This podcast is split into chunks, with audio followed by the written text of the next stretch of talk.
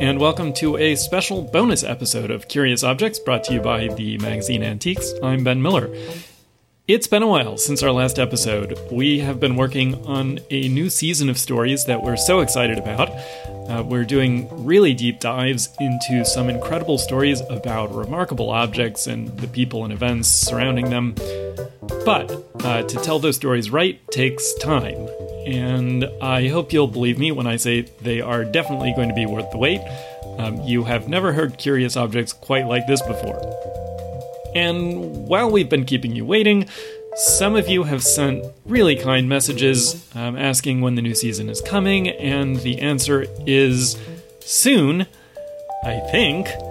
We are aiming for a release this fall, but in the meantime, we have a bonus episode for you today. This is a live conversation that I led here in New York at the Winter Show, which was, funnily enough, rescheduled this year for spring. I spoke there with three really fascinating people, artists and scholars who have some really interesting ideas about how art and craftsmanship relate to history and to technology, and what makes handmade objects so magically compelling. I really think you'll enjoy the conversation, so here we go.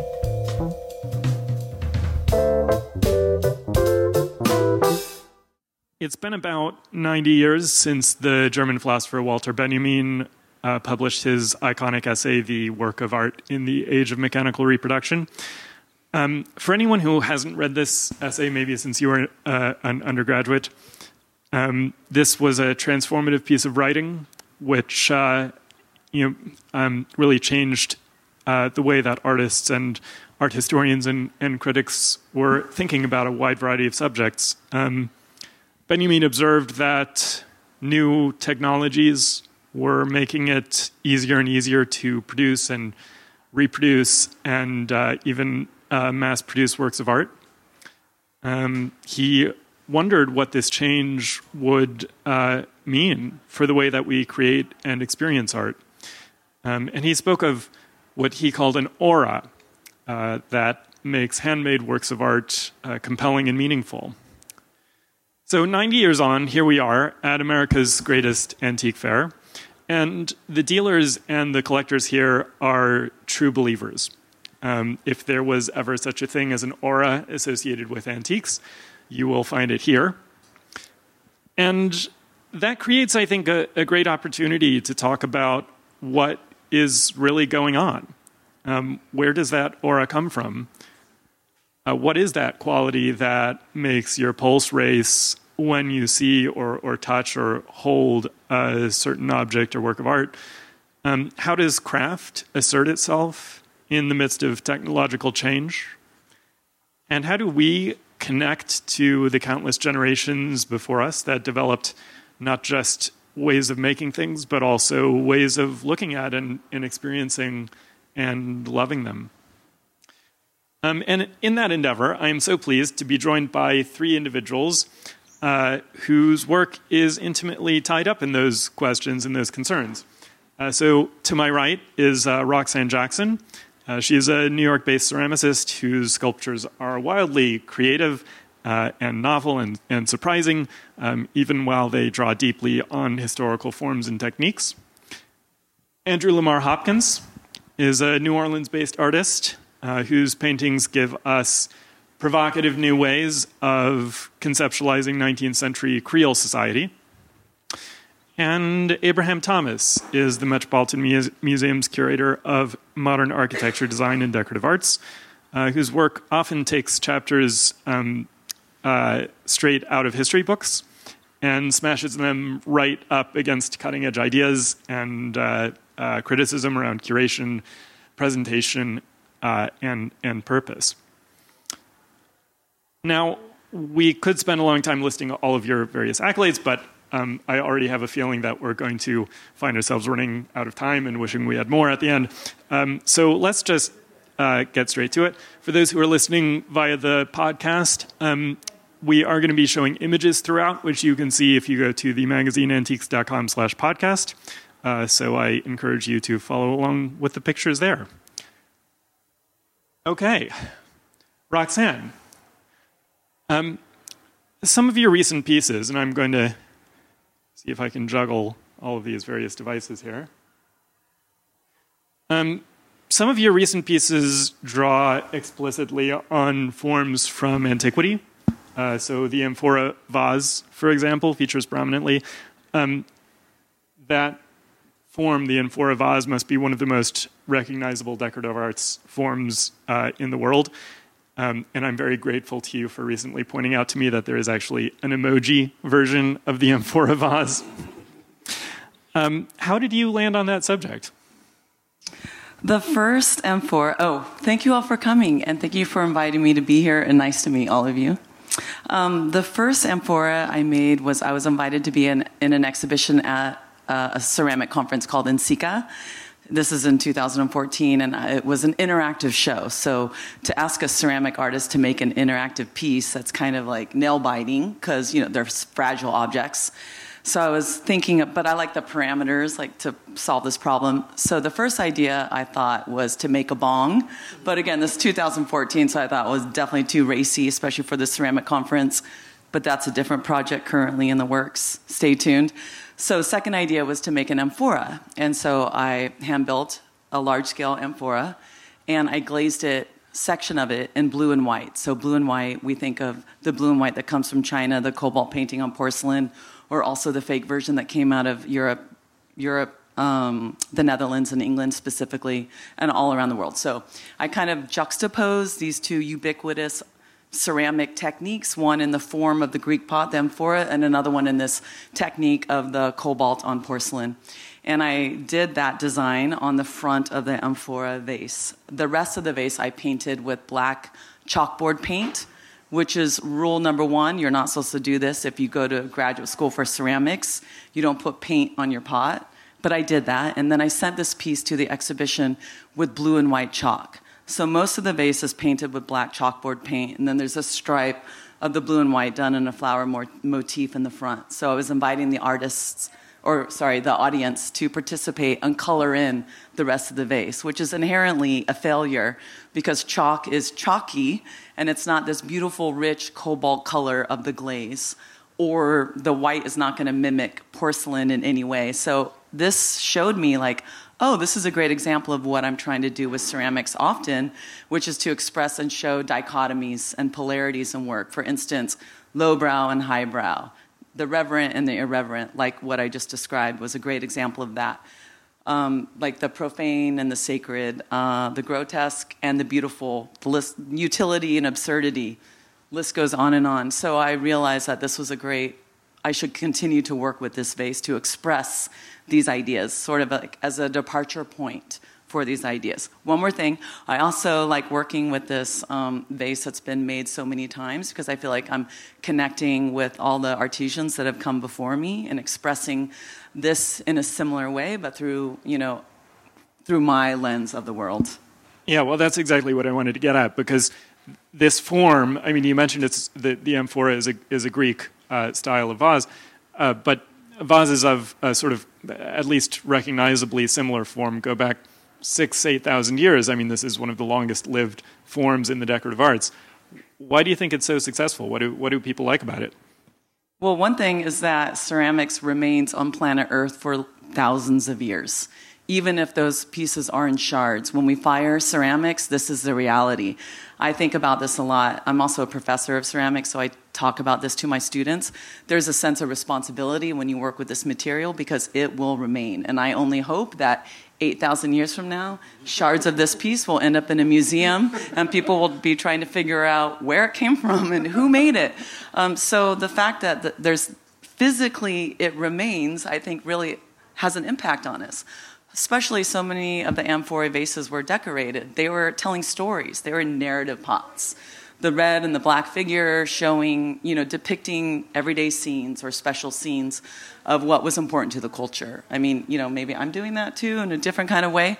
So I think storytelling through this visual object that is made by the hands of a human being, I think this idea resonates with us.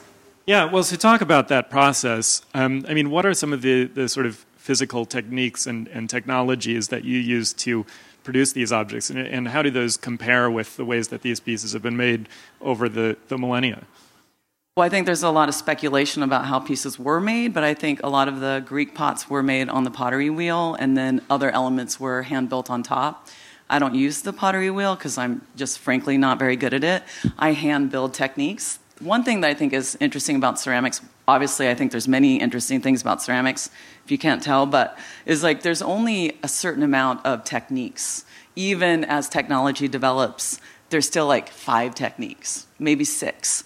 And so I'm still using techniques that many people throughout time working with these objects have built forms with, such as coil building or working with slabs.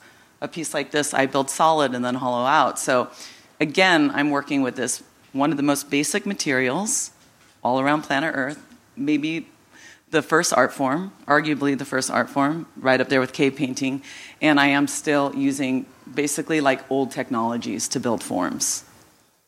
Yeah, I love the lineage of that and the feeling that you participate in this ancient tradition. But tell me about, you know, the differences in the process that you go through when you're creating a piece like one of these vases versus when you're working on a piece that seems to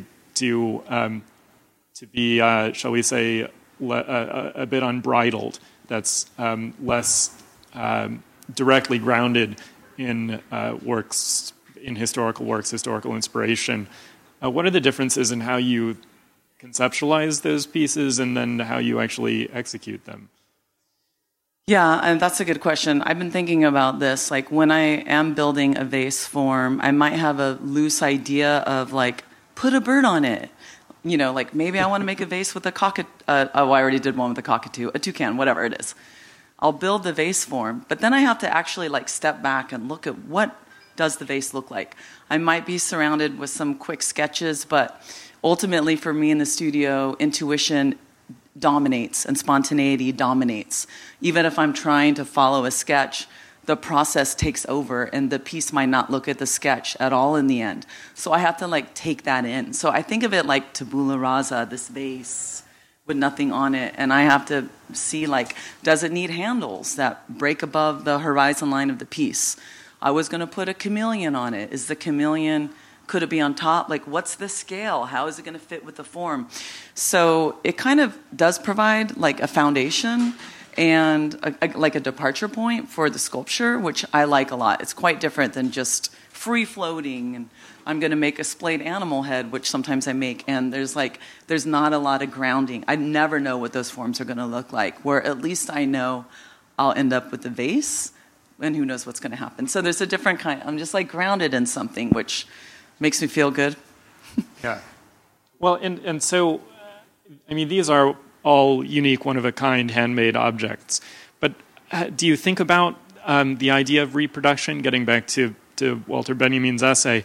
I mean, if it were possible to reproduce these pieces, you know, using 3D printing, for example, how would you think about the possibility of something like that? Well, sometimes I feel like I'm like a Luddite. I could be a Luddite when it comes to, I'm very into ceramics, so sometimes I'm resistant to new technologies, but change is inevitable, so we have to take it in. So when I first learned about 3D printing, I wasn't like super excited about it. Also NFTs was kind of like 2 thumbs down. But then I'm thinking about this more, and I want to embrace all art forms, right? Because it's just an expression, so they all count. And the interesting thing about NFTs is maybe, I mean, I'm just going to say that's like the newest way of making art, this digital form that only exists in the virtual realm. If I'm going to make an NFT of my work, I want it to be of a pot. I want it to be of like me referencing one of the most ancient art forms, which is the amphora vase. And funny, this is actually in process right now. I'm working with a gallery in New York called Room 57. Actually, Josh is here in the back.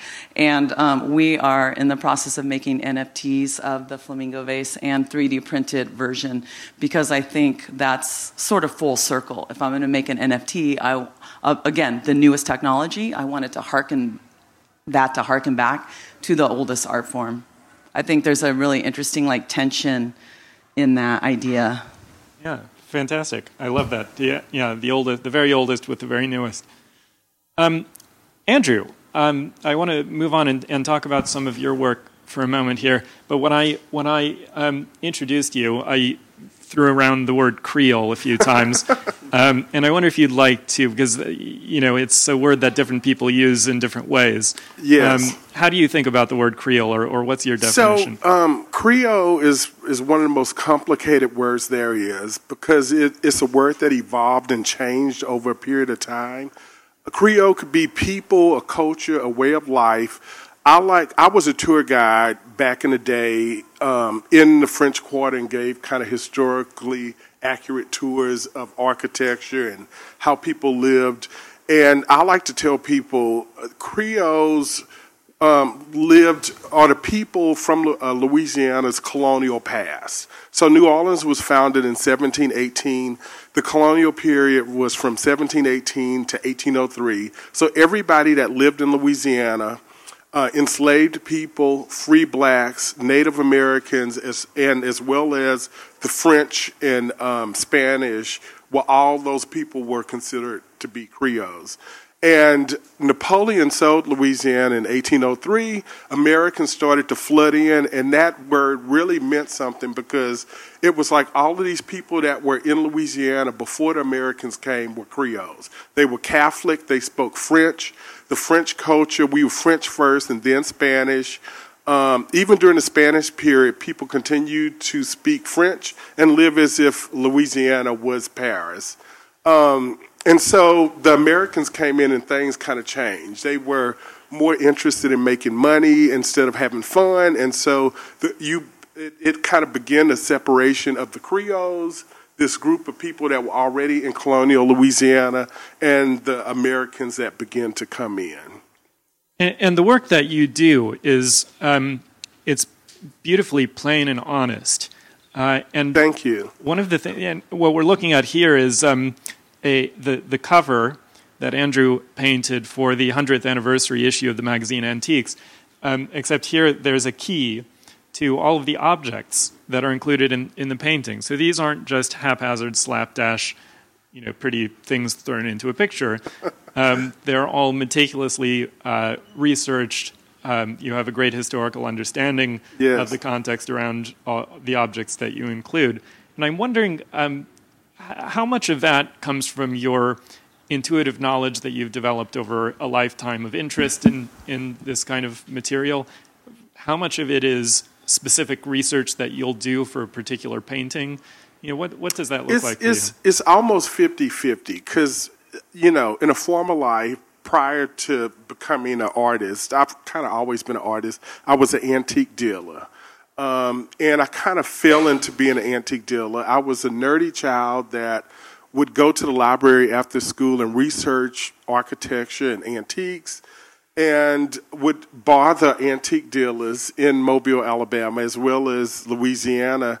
And some of them wanted to teach me about antiques, which was a good thing. And so later in life, I didn't really kind of know what I wanted to do other than have beautiful things, and I realized, I kind of know how to buy and sell antiques and make a profit and know a little bit about it. And so I became an antique dealer at the age of 20 in New Orleans, kind of had to know a little bit about everything. So when I'm creating a painting like the magazine Antiques, I'm thinking, I want a Rembrandt Peale still life in this painting, or I want a Windsor chair. And, so I might go back and do a little bit more research and include that in the painting. So there are a lot of different ways of looking at the past, a lot of different lenses, different angles. Art historians and curators and researchers, they all work to bring that out in different ways. But what is it in your work? What is it about this period in Louisiana history in particular that your pictures can help people like us to understand differently or see in a different light? This period of the late 18th century through about the 1830s, which is the period I like to paint, I love the fashion of that period. in Louisiana, even in the earliest days of Louisiana, we had mud streets. But when outsiders would come, they would always say, you know, everybody is fashionably dressed with the latest fashions from Paris. They have silks, satins, walking around, you know, on these muddy streets of Louisiana. So I love the aesthetic of the clothing as well as the buildings. Louisiana is very different from the rest of America, primarily because during the colonial period, we were never English. So the English influence had a huge influence on the rest of the South as well as the rest of America. But because Louisiana had a French and Spanish influence, it's almost like a different country.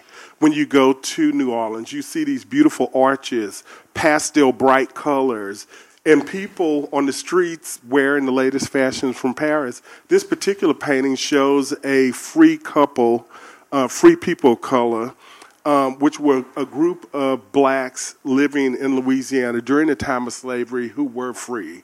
And this started very early on. Again, New Orleans was settled in 1718, and the first free blacks or 1721, 1722, this painting is about 1820. So by that time, you had people that were generations of free people of color who owned, built real estate, owned buildings, and sold properties. So they had some money. Not everybody, but a group of them did.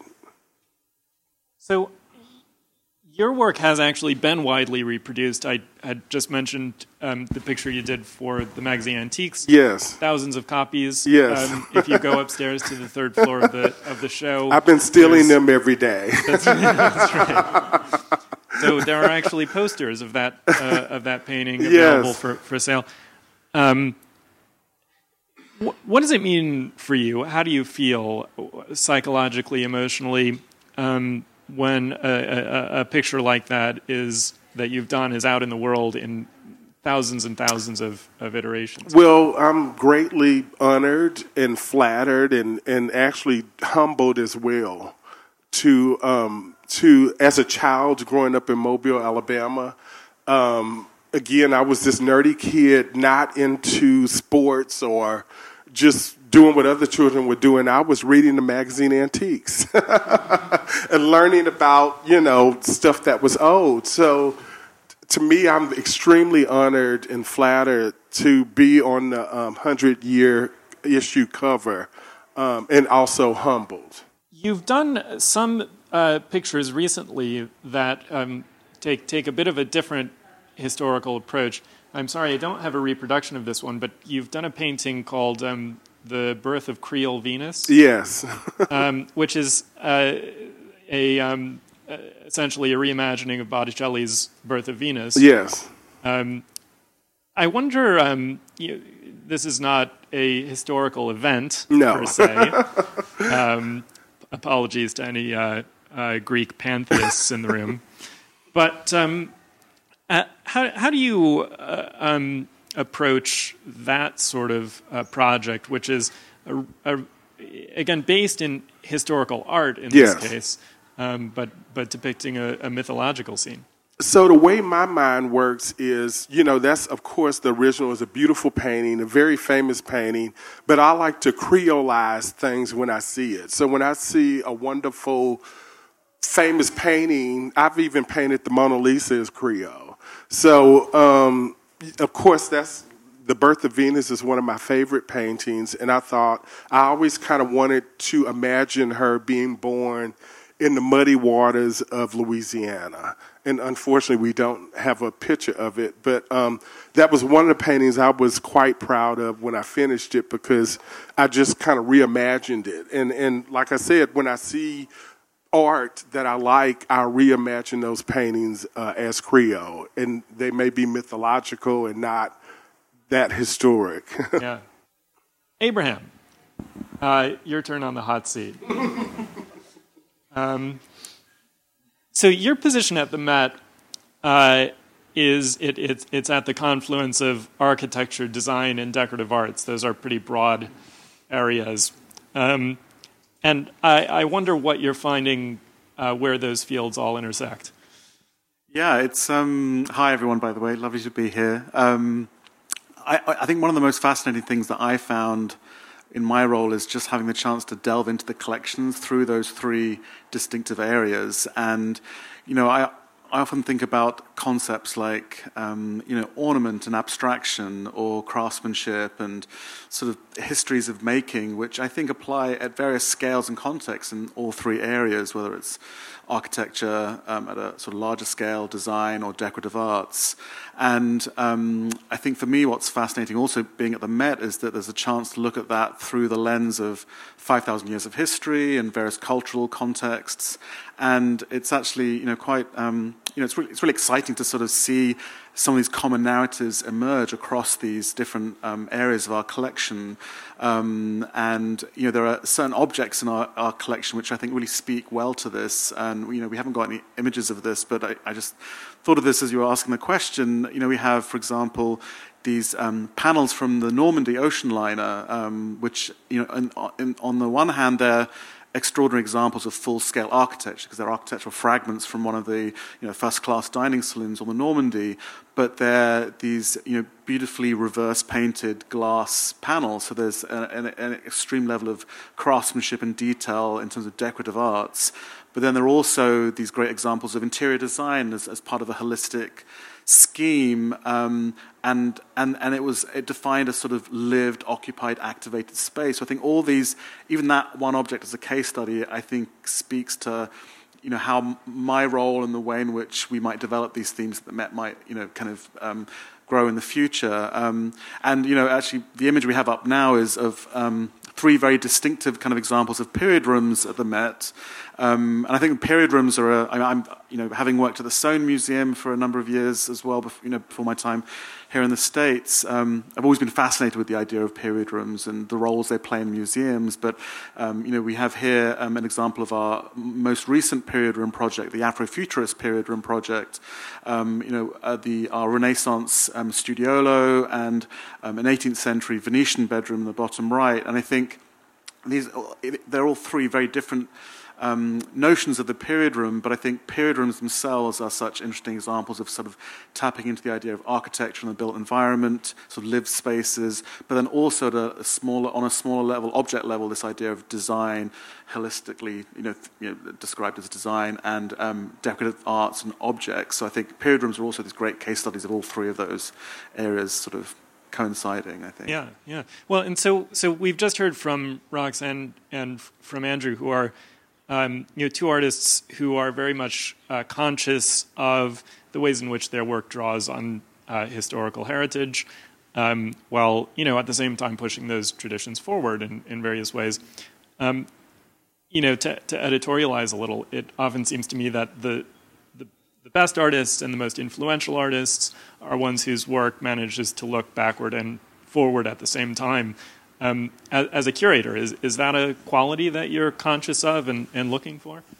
Yeah, absolutely. I think, when I think of contemporary artists and designers that we engage with or collect or collaborate with, it's what's most compelling for us is where these are artists and designers telling a new story, whether that's drawing upon the past or creating something entirely new and radical. And again, I think, when I think about the Met's collections, there are so many opportunities for that type of sort of deep historical research and engaging with those various contexts. And, as a design and architectural historian, when I think about the, even the last 200 years of design history, it's been utterly defined by this idea of looking forward and back, whether that's the design reform movement in the 19th century in Britain, where architects and designers were looking to the Islamic world or Indian design to sort of find a new vision for 19th century design, or when we look in the 20th century, the sort of influence of medieval design on arts and crafts, for example, the idea of the guild and the collective, which became so influential on forms of making and material culture, the postmodern movement. I've always been interested in as a sort of like you know, intrinsically political and radical movement, but it was all about engaging with the past in a sort of, you know, on its own terms in a way, sort of like re-embracing ornament and decoration and colour. And so that way of engaging with the past, which isn't just simply a sense of sort of, you know, going back to the idea of the aura and Benjamin, like, it's not simply this idea of like ritual worship, but it's about adapting and sort of like the idea of sampling and remixing. I think has come up in both, you know, with Roxanne and Andrew's sort of talks just now, and that idea of the remix and the sample to sort of reconfigure and sort of recontextualize, I think, is such a valuable tool for curators, historians, and artists and designers. Yeah, yeah. Well, okay, so there's, you know, it strikes me that there can sometimes be a pretty fine line between work that's historically inflected and inspired and interesting versus pieces that are sort of derivative and old hat, and you've seen it all before, and it's kind of dull. How do you? I mean, what do you look for in a work? What are the sort of characteristics that separate one from the other? Yeah, I mean, I think, and I'm not just saying this, but I think Roxanne and Andrew are great examples of this. You know, what always stands out to me is when artists or designers, you know, have a real engagement with that history and that cultural context, and sort of understanding their place in that sort of continuum of design or art or architectural history. And I think also the idea of, you know, really having an interest in the sort of histories of making and technique. And I think, you know, Roxanne, you also talked a lot about technique and, you know, in the context of ceramics, the idea of, you know, sort of continuing and being, you know, cognizant of a tradition and series of techniques, but sort of adapting it to a sort of contemporary context, and seeing how those various approaches to sort of craft history or design history apply themselves through this sort of, you know, embodiment of kind of skill and labour in an object or an architectural space. I think that's what's, you know, really, really interesting for me. Yeah, yeah. Well, to go back to Benjamin's essay again for a moment. You know, he made a great deal out of what I mentioned earlier, this sort of metaphysical aura that imbues a handcrafted work of art and distinguishes it from a mass-produced object. At the same time, you know, at various points in the last century or more of art history, you know, prints and multiples have sometimes taken center stage in the fine art world. Of course, we're all familiar with the increasing... or at this point maybe maxed out already, sort of mass production of household goods. Would you say we've taken a wrong turn somewhere along the lines, or would you say that, you know, maybe Benjamin made a mistake in the way that he fetishized this aura? How would you think about that tension? Yeah, I mean... you know, like many of us here who are here at the Winter Show and read magazine Antiques, you know, I care very much about the aura and the idea or the definition of the original, whatever that might mean. You know, because I think as a curator, historian, the idea of, you know, provenance, for example, is really important. Like the fact that these objects have lives, and the fact that they bear the sort of the marks of the passage of time, and they had a significance in a particular location in a particular moment of time. Those things are, I think, are really important. Otherwise, I wouldn't be working in a museum, frankly. But at the same time, when I read Benjamin, I think what's really kind of fascinating and kind of quite radical and political about this idea of the aura is that he's almost embracing the idea of the impact of technology on this idea of reproduction. And I think, you know, Andrew, you mentioned the idea of sort of dissemination, the fact that, you know, you saw these images in the magazine Antiques, for example, and your work now is being reproduced.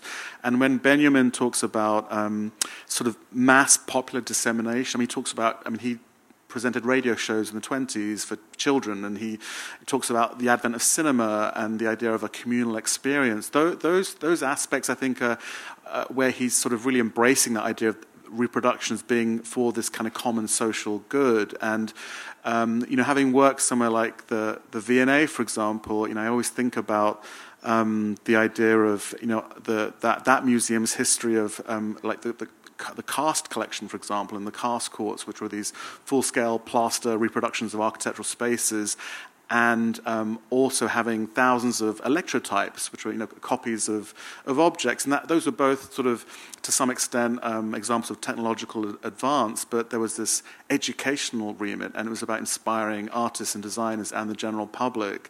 And so I think that's where the idea of the aura, it's kind of okay to debunk the idea of the aura and the original, because what is the true value of that object if it's being, yes, there may be an original that had, a specific context, but especially when we, work in cultural institutions, the idea of the dissemination and the kind of reception of that, I think, is equally, if not more, important. And then I kind of, I also mentioned period rooms because this idea of the authentic, I think, comes up a lot with period rooms, because on the one hand, the Afrofuturist period room, which we opened at the Met last November, was in a way a kind of comment and a critique on the idea of there's no such thing as an authentic period room, because, number one, the idea of a period doesn't really exist, because it's not a single second and a minute in time. It's layers of history. And as curators, we often, we're often speculating, like what objects existed and what permutations, and were any of these objects actually original to that specific room and that specific moment in time. And so there's always this sort of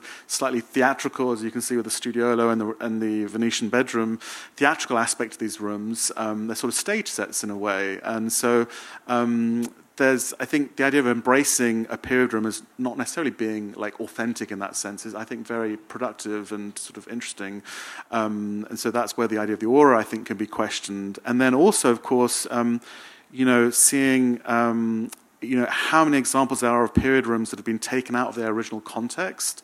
We have so many examples at the Met, and at the V&A we had many examples of, historic house collections that have been dismantled. And so, you think to yourself, well, what is the authentic aspect of this room? Is it the fact that these are some original panels and sort of flooring and some objects? Or, would it have been more valuable to actually create a perfect facsimile in the original building, or to reconstruct the building so people understood the full holistic context? Because when you take a period room out of context, that's completely dismantling the aura, as it were. And that's why, one of the other examples I included in these images were, the work of the Factum Foundation based in Madrid, who create these extraordinary facsimiles of historic objects, whether it's the sarcophagus of Seti I, or this example, which, Ben, you have up now, which is the painting by Veronese of the Wedding at Cana. And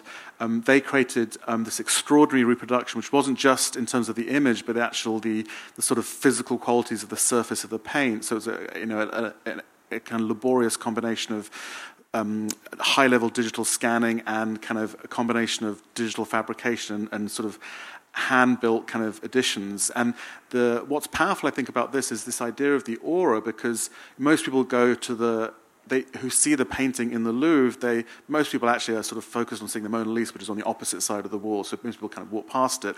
But Napoleon took this painting, centuries ago from this refectory at San Giorgio Maggiore in Venice, and so the idea was to create this facsimile and to bring it back to its original context. So, and Adam Lowe, the head of the Factum Foundation, often talks about these amazing facsimiles being not necessarily copies, but sort of almost like performances of an object. And so that's what I think is so interesting about this idea of the aura and the authentic. Like, which of these is actually more authentic? Is it the copy that you wouldn't actually, to the naked eye, could tell which was the real thing?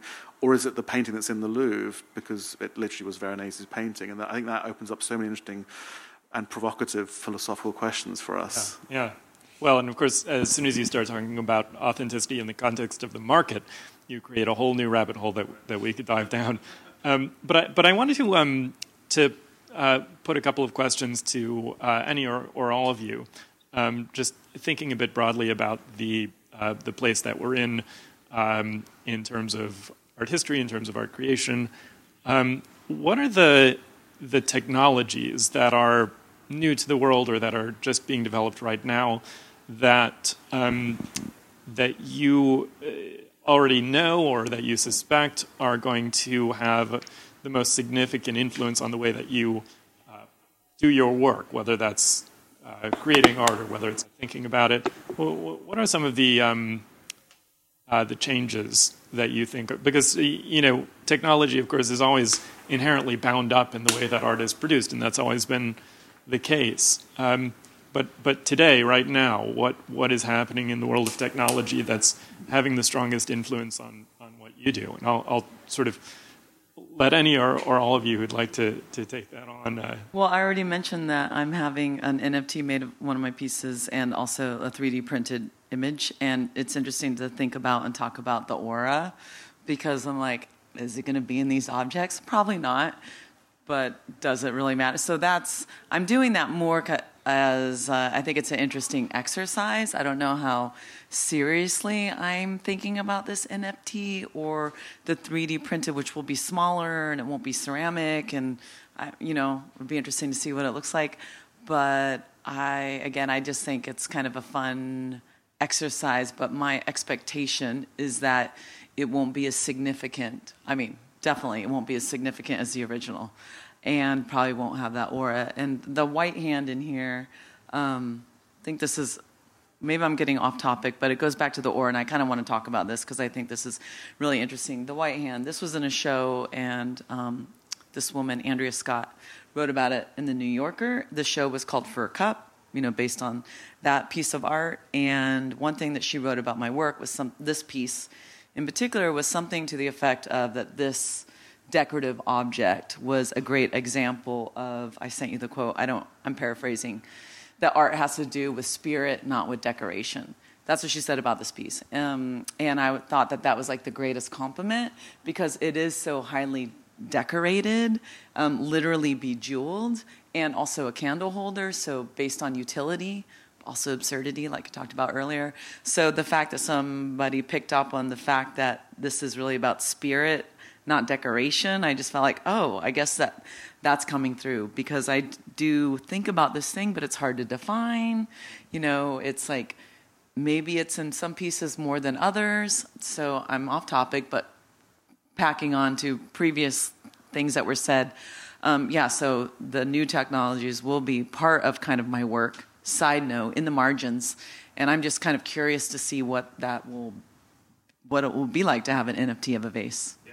Yeah, I'll just jump in as well. I'm so glad you mentioned NFTs, actually, because I think it is such a provocative, kind of fascinating topic, and I have a lot of healthy skepticism about NFTs as well.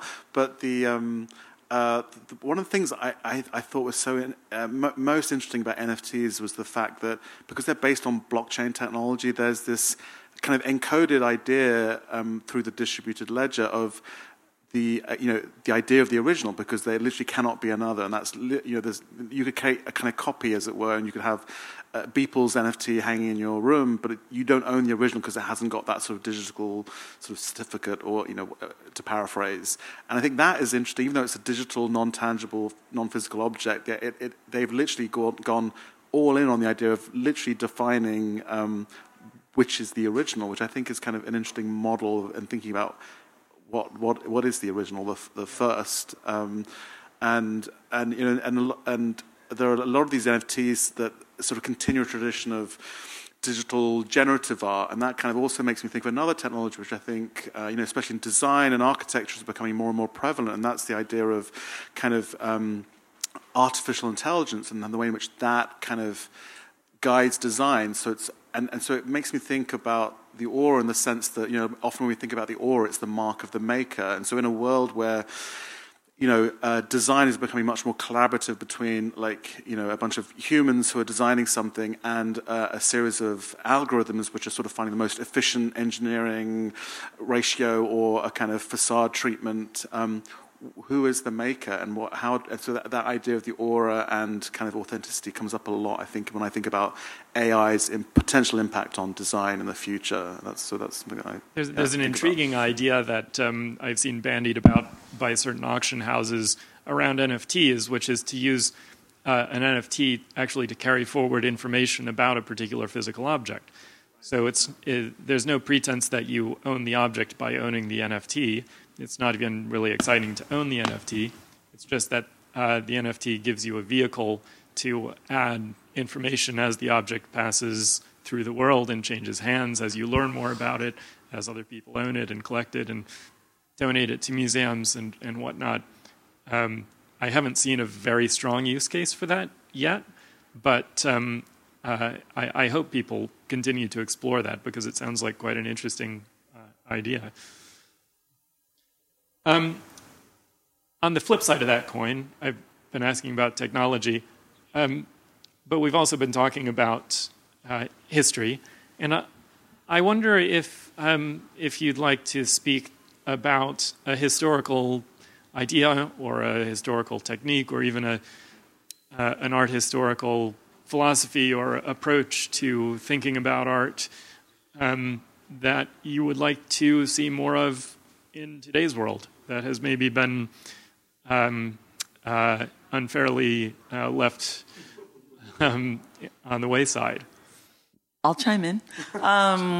So speaking of the amphora, these were containers for food.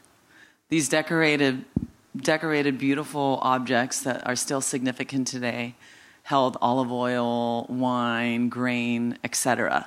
So I think, wouldn't it be amazing to use less plastic and start use ceramics in this way? So I think bring that historical philosophy back. So not just for the art world, for the world at large. Fantastic. We always tell our clients to use the pieces they buy from us, because after all, that's what they were made for. And if you don't, well, it's sort of like sucking the soul out of the thing. It's like the analogy I make sometimes is like, closing Notre Dame to worshipers because it's too important as a historical work of architecture for people to enjoy it for its original purpose of worship. It would be a bit of a sad thing. Similarly, it's a bit of a sad thing to see people buy a tankard and never pour a glass of beer into it. Any other thoughts on the historical ideas that you'd like to see people pay a little more attention to these days?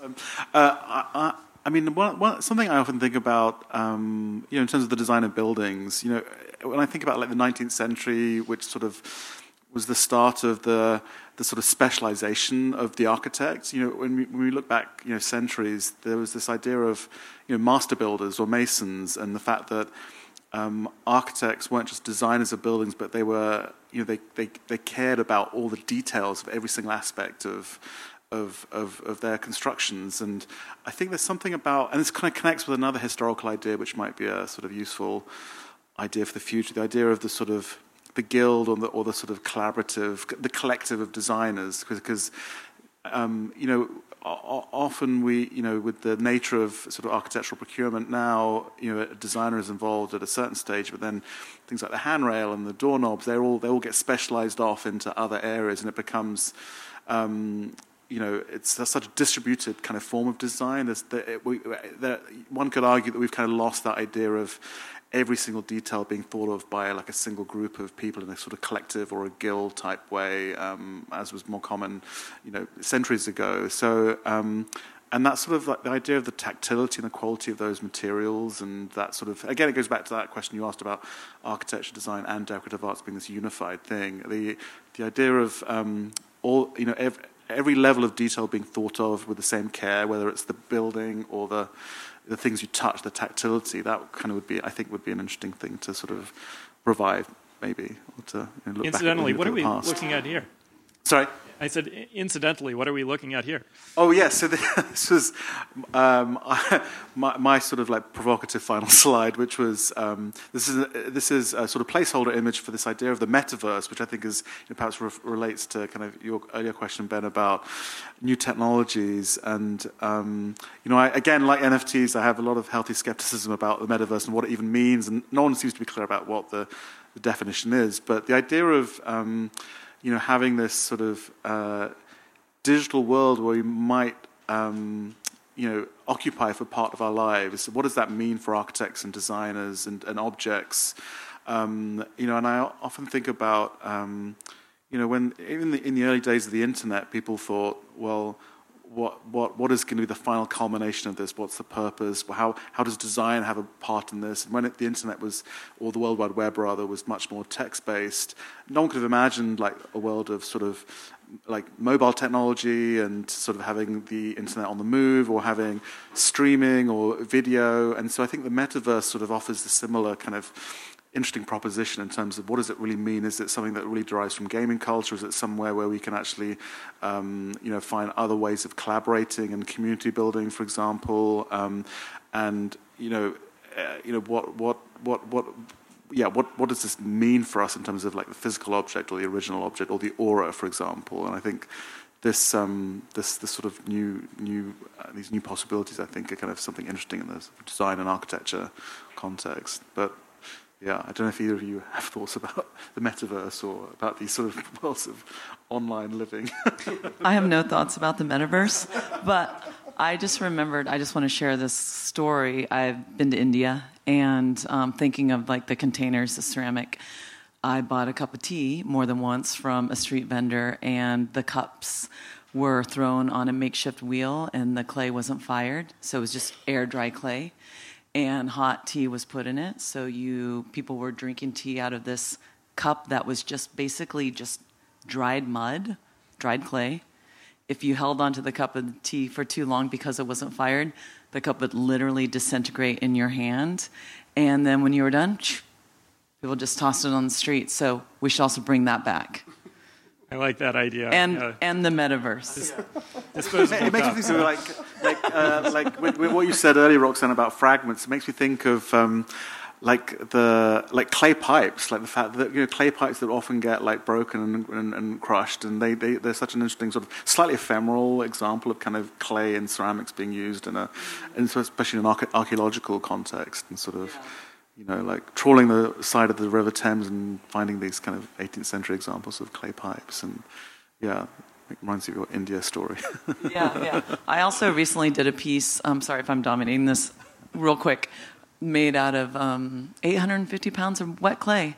It was not fired, like an ephemeral piece. Speaking of ephemera, I invited some friends to make an object. It was based on like Vanitas, still life painting, so traditional, so there was lots of vessels, but there was also, it was just all brown clay on a two-tiered platform with kind of stalactite forms and candles, but all done with clay, skulls, and then I invited people to come and make objects, so it was this like kind of ongoing, very collaborative, but also ephemeral piece that at the end I literally smashed things with a hammer and dust to dust, let it go.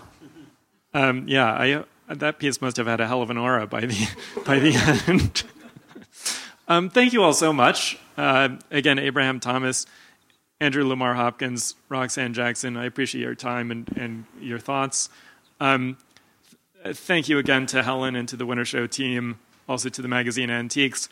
Thank you all for coming. The show is open, so go find something with an aura and bring it home with you.